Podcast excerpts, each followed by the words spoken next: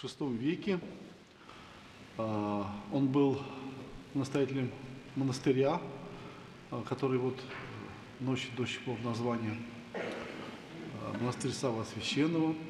И в этом монастыре был написан устав.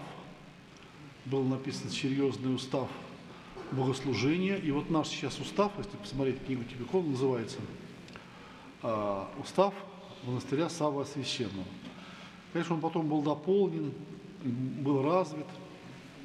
А, но вот это вот имя, имя, оно очень известно в церкви, так как тот строй богослужения, вот, который в нашей церкви совершается, основание его было положено вот преподобным а, Савой. А, В жизни описании его есть такой случай. Он а, обычно, он однажды работал э, в саду и очень устал. А в монастырях, например, э, на Руси, в средние века, ну, до 17 века, в келях монахам запрещалось даже иметь воду. А, Можно было пить только в установленное время.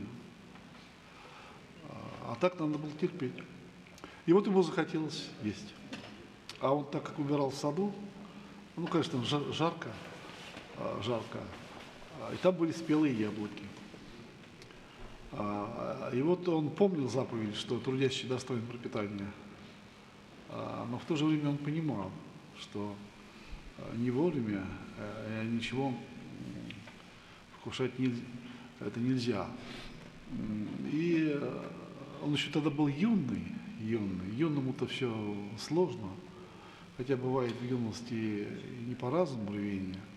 Но вот он эм, не стал приступать заме- з- заповедь не по своей молодости, не потому что вот очень устал.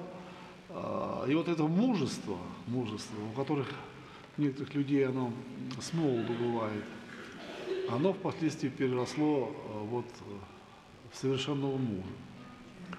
И от этого мужа, вот из его как бы недр души, вышел очень строгий устав. Очень строгий устав, который в нашей церкви сейчас вот соблюдается, церковь по нему служит. Но греческая церковь, например, она ослабила этот устав. Она его ослабила. И Великий пост, греки постятся слабее, чем мы. Ну, кто этим интересуется, информация на эту тему сейчас есть. Мы должны просто помнить, что русская церковь еще сохранила вот ту древнюю силу, от которой уже отступили многие, даже в исполнении, ну, хотя бы вот Великого Поста, хотя бы в пище, я говорю про пищу. Вот, а ведь это важно, э, когда э, человек находится в тяжелом э, состоянии, э, э, ему вот поесть хорошо, и э, психическое состояние у нее уравновешивается. А найти в себе духовные силы, побороть внутреннюю устойчивость, вот э, это, это гораздо тяжелее, это, это великий подвиг. И вот русская церковь еще сохранила, она не изменила вот той древней традиции, которая была, например, в VI веке. Она не поменяла свой устав. А вот, например, на Афоне этот устав поменен. Если сравнить его вот с тем уставом, который у нас, он слабее. Этот устав. Другое дело, что мы не все, например, соблюдаем первую седмицу, как положено, а некоторые соблюдают. Ну а все остальное у нас строже. Вот у нас так получилось, что русская православная церковь, вот в этом она как бы более правильная. Она еще э, не изменила писанному, писанному закону, и это правильно. Пусть мы даже не будем соблюдать этот закон, пусть мы его не соблюдаем, но мы хоть можем почитать как. Вот как наши предки, это тоже важно. Не трогать то, что нам э, досталось от прошлого. И вот поэтому до сих пор наш типикон, хотя там мало что от э, Савы, от, э, от VI века осталось, но вот он надписан м, как бы вот этими великими словами, что мы преемники, мы преемники VI века.